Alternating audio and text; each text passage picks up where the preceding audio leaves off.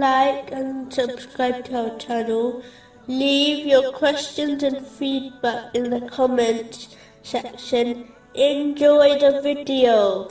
Moving on to chapter 15, verse 42. Indeed, my servants, no authority will you have over them.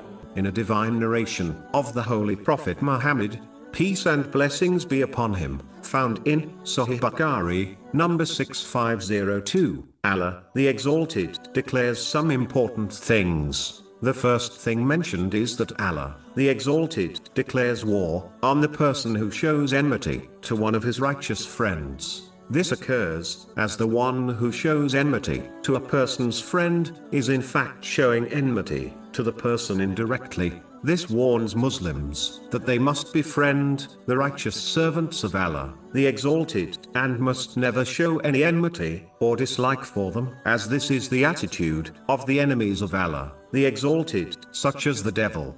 It is important to note that any form of disobedience to Allah, the Exalted, is waging war against him.